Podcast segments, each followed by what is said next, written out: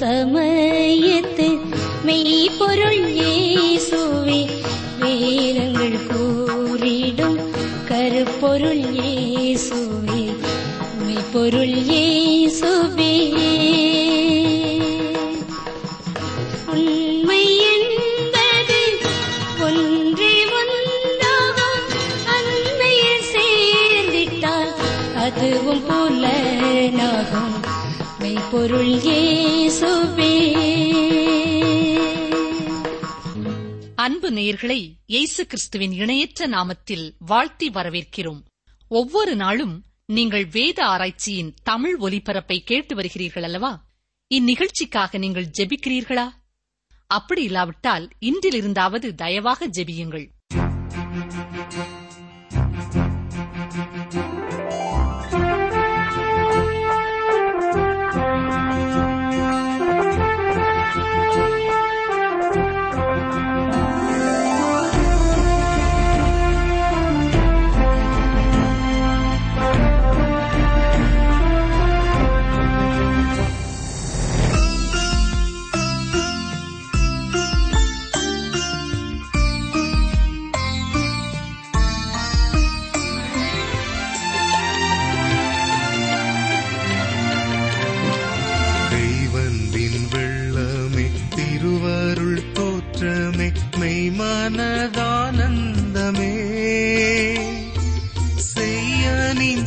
செம்பாதம் சேவிக்க இவ்வேளை ஐயா நின் அடிபணிந்தே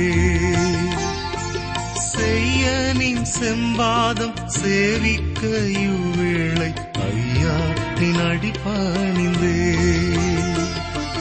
தெய்வன்பின் வெள்ளமே திருவருள் தோற்றமே மெய்மனதானந்த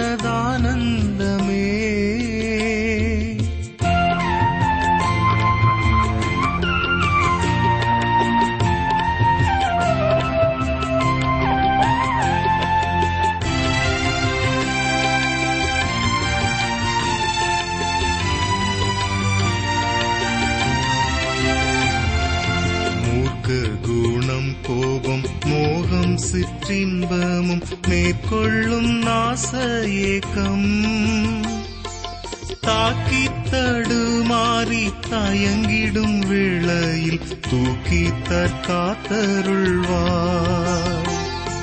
தாக்கி தடுமாறி தயங்கிடும் வேளையில் தூக்கி தற்காத்தருள்வார். தெய்வன்பின் வெள்ளமே அருள் தோற்றமே மெய்மனதானந்தமே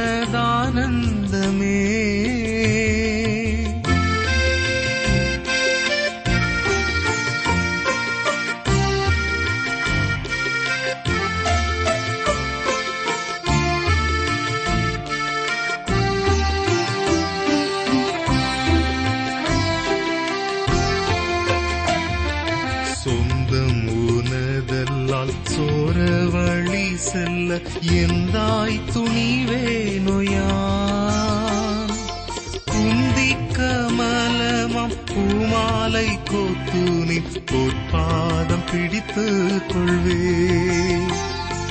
குந்தி கமலமாம் பூமாலை கோத்துனின் பொற்பாதம் பிடித்து கொள்வே. தெய்வன்பின் வெள்ளமே திருவருள் தோற்றமே மெய்மானதானந்தமே.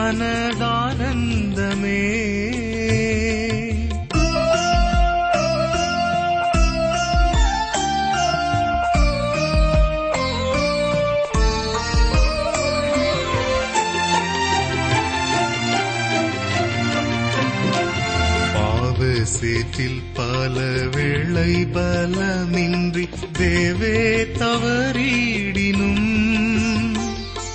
கூவி விழித்து தன் மார்போடனை தன்வாய் யாவும் பொறுத்தனதா கூவி விழித்து தன் மார்போடனை தன்பாய் யாவும் பொறுத்தனதா தெய்வன் பின் வெள்ளமே திருவருள் தோற்றமே மெய்மானதானந்தமே.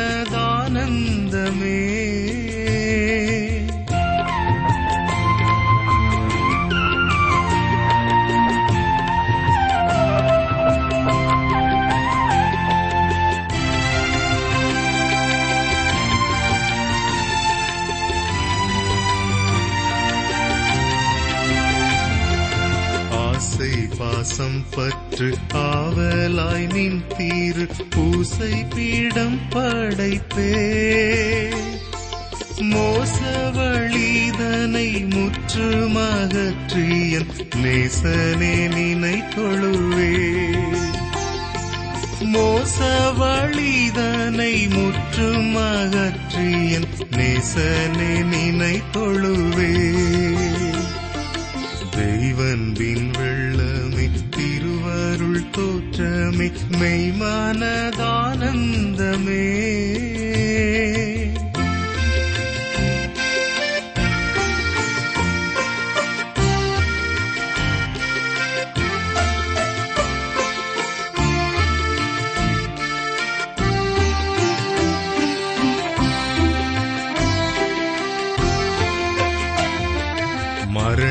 மரணமோ ஜீவனோ மறுமையோ பூமியோ மகிமையோ வரும் காலமோ. தீர சிருஷ்டியோ உயர்ந்ததோ தாழ்ந்ததோ பிரித்திடுமோ தெய்வன்பை. தீர சிருஷ்டியோ உயர்ந்ததோ தாழ்ந்ததோ பிரித்திடுமோ தெய்வன்பை. தெய்வன் வெள்ளமே தோற்றமே மெய்மானதானந்தமே. செய்யனின் செம்பாதம் சேவிக்க இவ்வேளை ஐயா நின் பணிந்தே. செய்யனின் செம்பாதம் சேவிக்க இவ்வேளை ஐயா நின் பணிந்தே.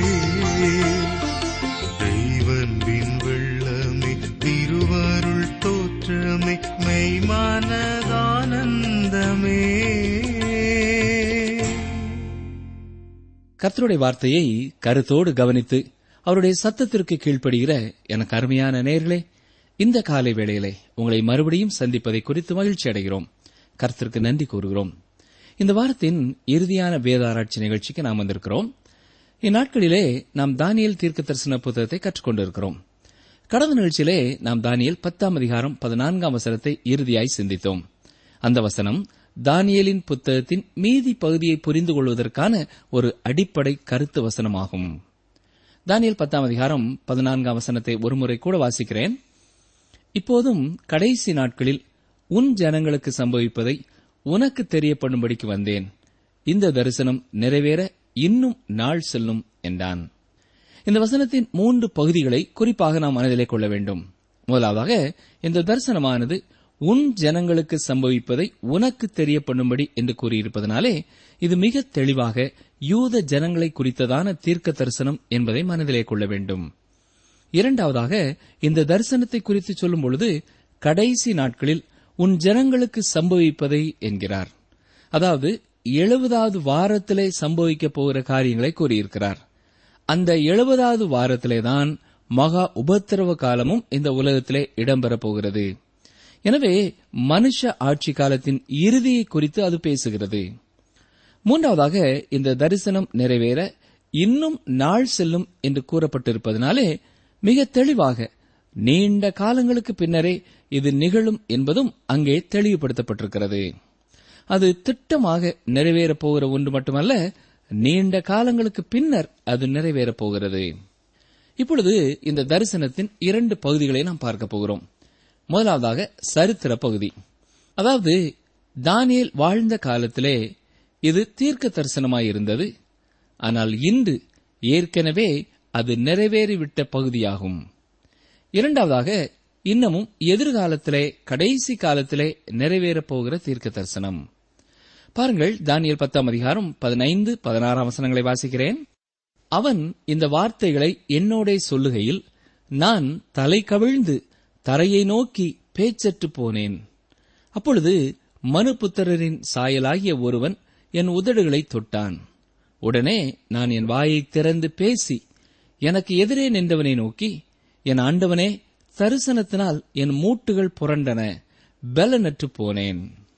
பிரியமான சகோதரனே அருமையான சகோதரியே ஆண்டவராய் இயேசு கிறிஸ்துவை தரிசனத்திலே கண்ட தானியேல் சரீரத்திலே பலனிழந்தவராய் பேச முடியாதவராய் இருக்கிறார். இப்பொழுது பரலோகத்திலிருந்து அனுப்பப்பட்ட ஆனால் மனுஷ சாயலாகிய ஒருவன் அவரது உதடுகளை தொட்டான். அப்பொழுது தானியல் தன் வாயை திறந்து தன்னுடைய பலவீனமான நிலைமையை அறிக்கையிடுகிறார். பாருங்கள் வசனங்கள் பதினேழு பதினெட்டு. ஆகையால் என் ஆண்டவனுடைய அடியேன் என் ஆண்டவனோடே பேசக்கூடுவதெப்படி இனி என்னில் பலன் இல்லை என்னில் மூச்சும் இல்லை என்றேன். அப்பொழுது மனுஷ ரூபமான ஒருவன் திரும்ப என்னை தொட்டு என்னை திடப்படுத்தி. இந்நாட்களிலே கூட பலர் பரலோகத்திலிருந்து வந்த ஒருவரை சந்தித்ததாக கூறலாம். ஆனால் அது அவர்களுடைய வாழ்க்கையிலே எந்த ஒரு தாக்கத்தையும் விளைவிக்காமல் இருப்பதுதான் கேள்விக்குறியை உண்டாக்குகிறது. எனவே அவர்கள் உண்மையில் எந்த தூதனையும் காணவில்லை என்பது தெளிவாகிறது.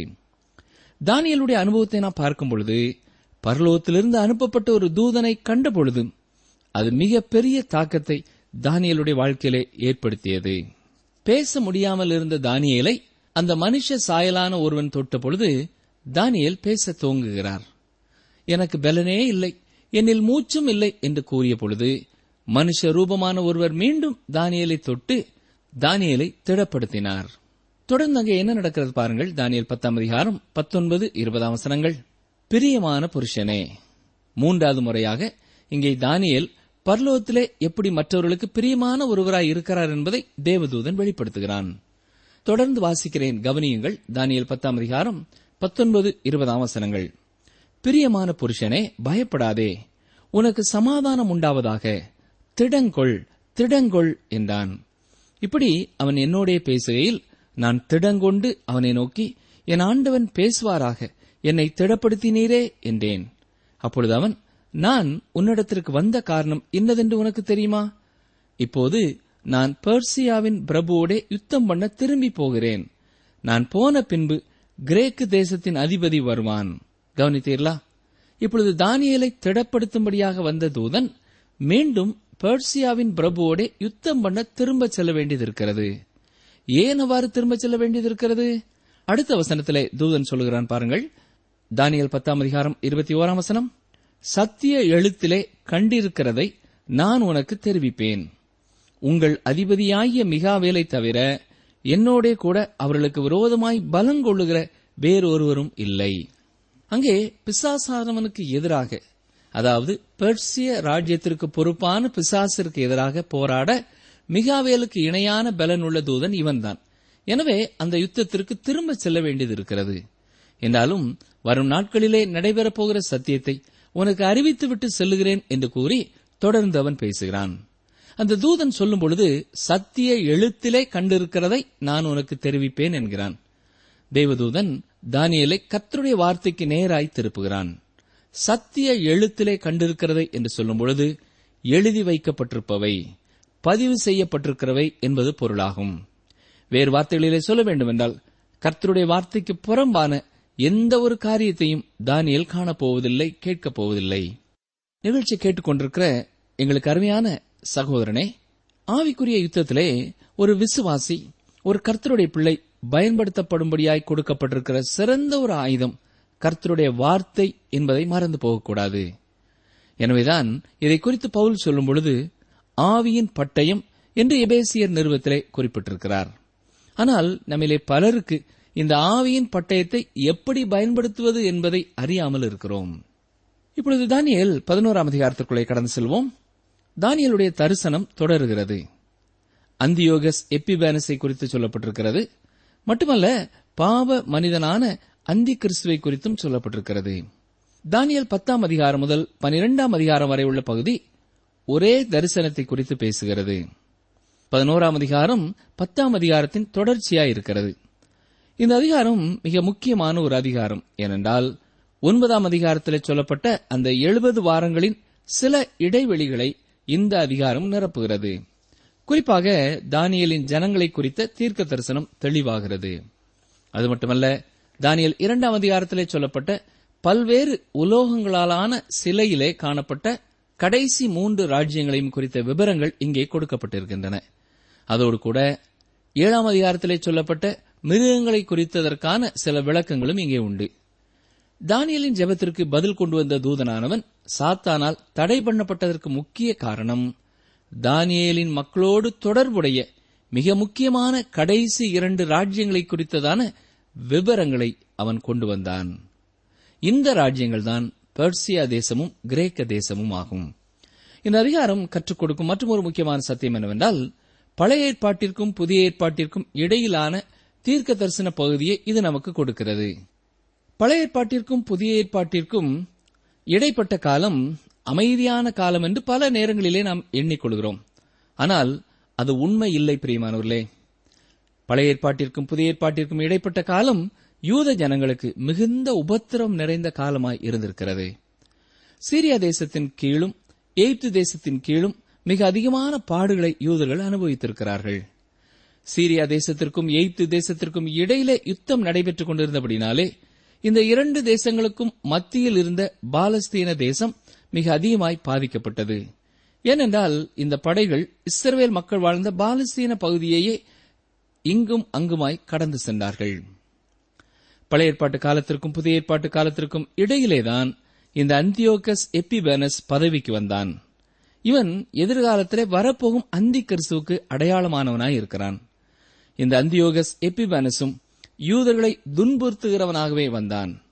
எந்த ஒரு பார்வோனையும் விட ஹிட்லரை விட இனமும் யூதர்களை துன்புறுத்திய பல அதிபர்களை விட இவனே மிகவும் அதிகமாய் யூதர்களை துன்பப்படுத்தினான். யூத சரித்திரத்தின் நீரோ என்று அழைக்கப்படுகிறான்.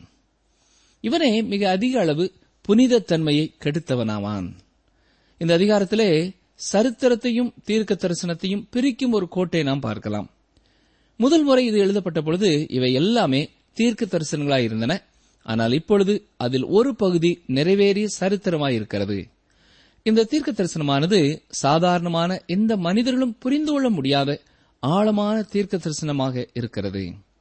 அதிகமான மக்கள் உணர்ச்சிகளை தட்டி எழுப்பும் தீர்க்க தரிசன பகுதிகளை விரும்புவார்கள். ஆனால் கர்த்தருடைய வார்த்தையை ஆழமாய் படித்து அறிந்து கொள்ள வேண்டிய தீர்க்க தரிசன பகுதியை குறித்து அதிக உற்சாகம் அடைகிறதில்லை. அது என்ன சொல்லுகிறது என்பதை புரிந்து கொள்ள விரும்புகிறதில்லை. ஆனால் தீர்க்க தரிசனத்தை புரிந்து கொள்வதற்கு கர்த்தருடைய வார்த்தையை நாம் ஆழமாய் அறிந்து கொள்ள விருப்பமுள்ளவர்களாய் இருக்க வேண்டும். நீங்களும் அப்படிப்பட்ட ஒரு விருப்பமுள்ளவர்களாய் இருப்பீர்கள் என்றால் இந்த பகுதி உண்மையாகவே உங்களுக்கும் அதிக மகிழ்ச்சி தரும் ஒரு பகுதியாயிருக்கும் இருக்கும். தானியல் கண்ட தீர்க்க தரிசனமானது மேதிய பெர்சிய ராஜ்யத்தையும் கிரேக்க சாம்ராஜ்யத்தையும் இணைக்கிறதா இருக்கிறது. அதாவது ஆசியாவையும் ஐரோப்பாவையும் இணைக்கும் பாலமாய் இது அமைகிறது. இந்த பகுதி உலக ராஜாங்கம் கைமாறுகிறதை குறித்து பேசுகிறது. கிழக்கிலே இருந்த அதிகாரம் இப்பொழுது மேற்குக்கு செல்கிறது. ஞாபகத்தில் வைத்துக் கொள்ள வேண்டும் இந்த தீர்க்க தரிசனம் குறிப்பாக தானியலின் ஜனங்களான யூத மக்களை குறித்ததாய் இருக்கிறது. இது மிக முக்கியமான ஒரு பகுதி. ஏனென்றால் இந்த கிழக்கத்திய உலக அதிகாரத்திற்கும் மேற்கத்திய உலக அதிகாரத்திற்கும் இடையிலே யூத ஜனங்கள் பாடுபட போகிறார்கள். தானியல் பதினோராம் அதிகாரம் முதலாம் வசனம் பாருங்கள். மேதியனாகிய தரியு அரசாண்ட முதலாம் வருஷத்திலே நான் அவனை திடப்படுத்தவும் பலப்படுத்தவும் அவனுக்கு துணை நின்றேன். இங்கே இப்பொழுது பேசுகிறது யார்? தானியல் அல்ல.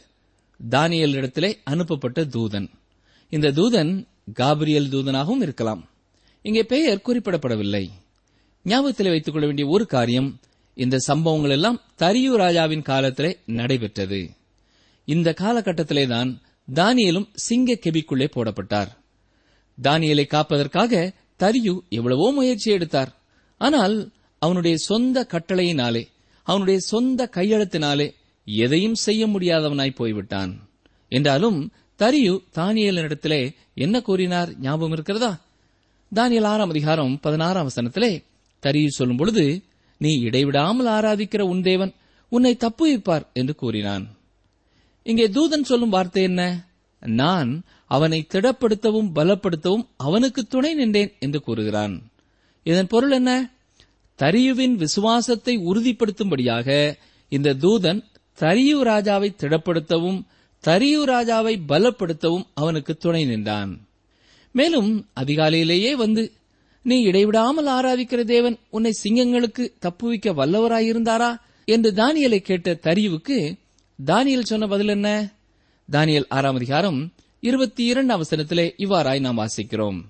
சிங்கங்கள் என்னை சேதப்படுத்தாதபடிக்கு தேவன் தம்முடைய தூதனை அனுப்பி அவைகளின் வாயை கட்டி போட்டார் எனவே சரித்திரப்படி தானியல் சிங்கத்தின் கெபியிலே போடப்பட்ட காலகட்டத்திலேதான் தானியல் இந்த தரிசனத்தையும் கண்டார் என்று சொல்வது பொருத்தமானதாகிறது. இந்த தரிசனமானது பழைய ஏற்பாட்டு காலத்திற்கும் புதிய ஏற்பாட்டு காலத்திற்கும் இடைப்பட்ட காலத்திற்கு மிக பொருத்தமானதாய் இருக்கிறது. தானியல் பதினோராம் அதிகாரம் இரண்டாம் வசனம் பாருங்கள். இப்போது நான் மெய்யான செய்தியை உனக்கு அறிவிப்பேன். இதோ இன்னும் மூன்று ராஜாக்கள் பெர்சியாவில் எழும்புவார்கள்.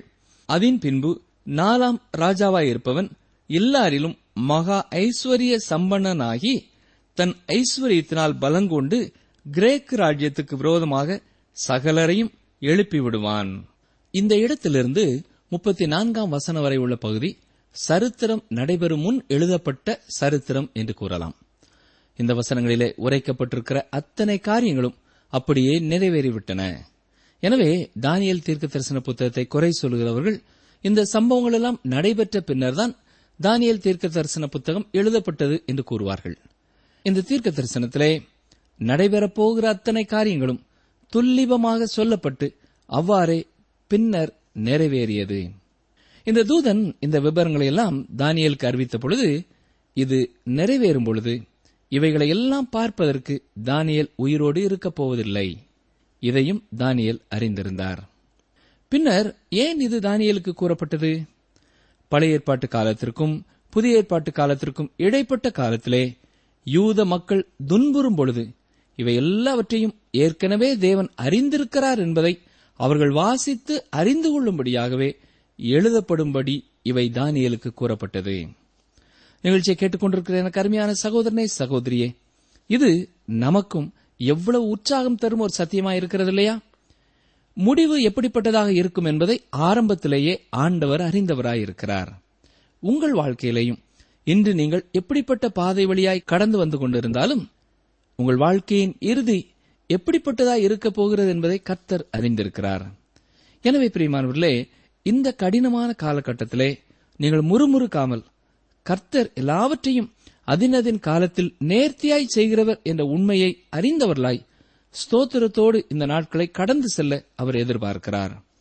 கர்த்தர் உண்மை உள்ளவர் கர்த்தர் நல்லவர். அவரை நேசிக்கிற ஒவ்வொருவருடைய வாழ்க்கையிலையும் அவர் சிறந்த காரியங்களை செய்து கொண்டே இருக்கிறார். உங்கள் வாழ்க்கையிலும் அவ்வாறுதான் செய்து கொண்டிருக்கிறார். அவர் உங்களை குறித்து அக்கறை உள்ளவராயிருக்கிறார்.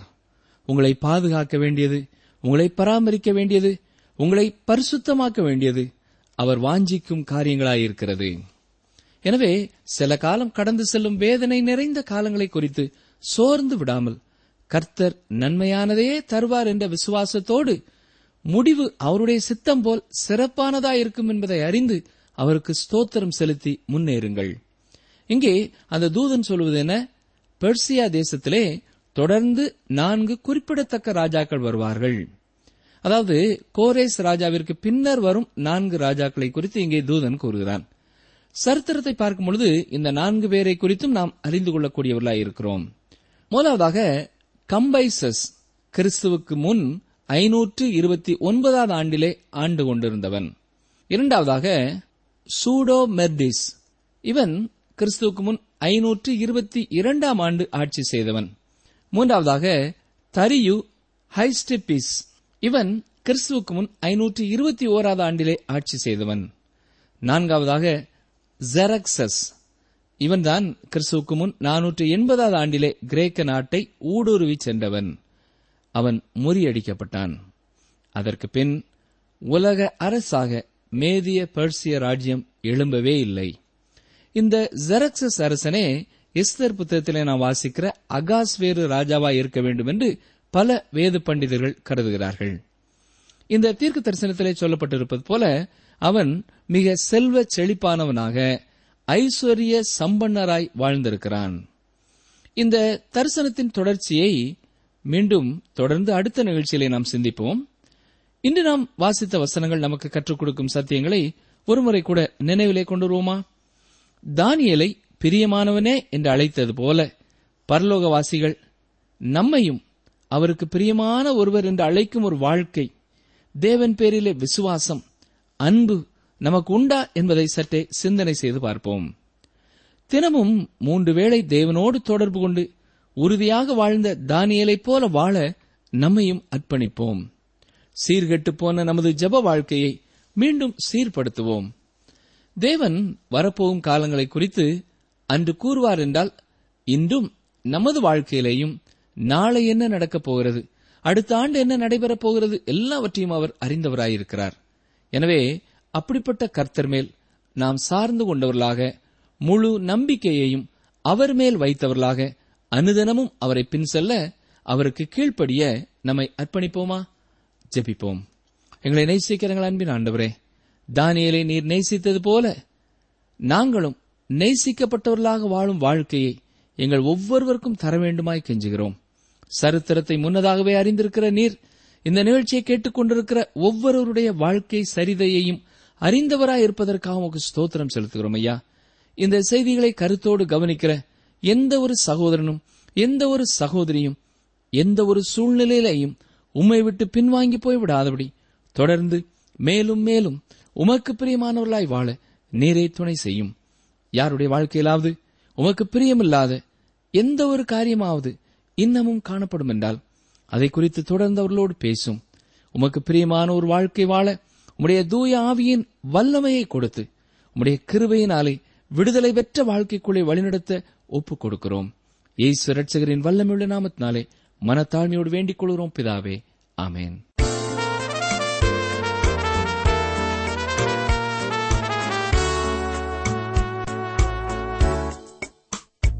அன்பர்களே ஒவ்வொரு நிகழ்ச்சி மூலமும் தேவன் உங்களோடு பேசுகிற காரியங்களை எங்களுக்கு உடனே எழுதி அனுப்புங்கள். நீங்கள் கடிதம் எழுதும் பொழுது உங்கள் முகவரியுடன் உங்கள் தொலைபேசி எண்ணையும் சேர்த்து எங்களுக்கு எழுதுங்கள். எங்கள் முகவரி வேத ஆராய்ச்சி டிரான்ஸ்வர் ரேடியோ தபால் பெட்டி எண் நூற்று முப்பத்தி நான்கு திருநெல்வேலி இரண்டு தமிழ்நாடு. மீண்டும் கூறுகிறோம் வேத ஆராய்ச்சி டிரான்ஸ்வர் ரேடியோ தபால் பெட்டி எண் நூற்று முப்பத்தி நான்கு திருநெல்வேலி இரண்டு தமிழ்நாடு. எங்கள் தொலைபேசி எண் தொன்னூற்று நான்கு நாற்பத்தி இரண்டு இருபத்தி ஐந்து இருபத்தி ஆறு இருபத்தி ஏழு மற்றும் ஒரு தொலைபேசி எண் ஒன்பது ஐந்து எட்டு ஐந்து நான்கு ஆறு பூஜ்ஜியம் நான்கு ஆறு பூஜ்ஜியம். எங்கள் இமெயில் முகவரி Tamil DTP at radio eight eight two dot com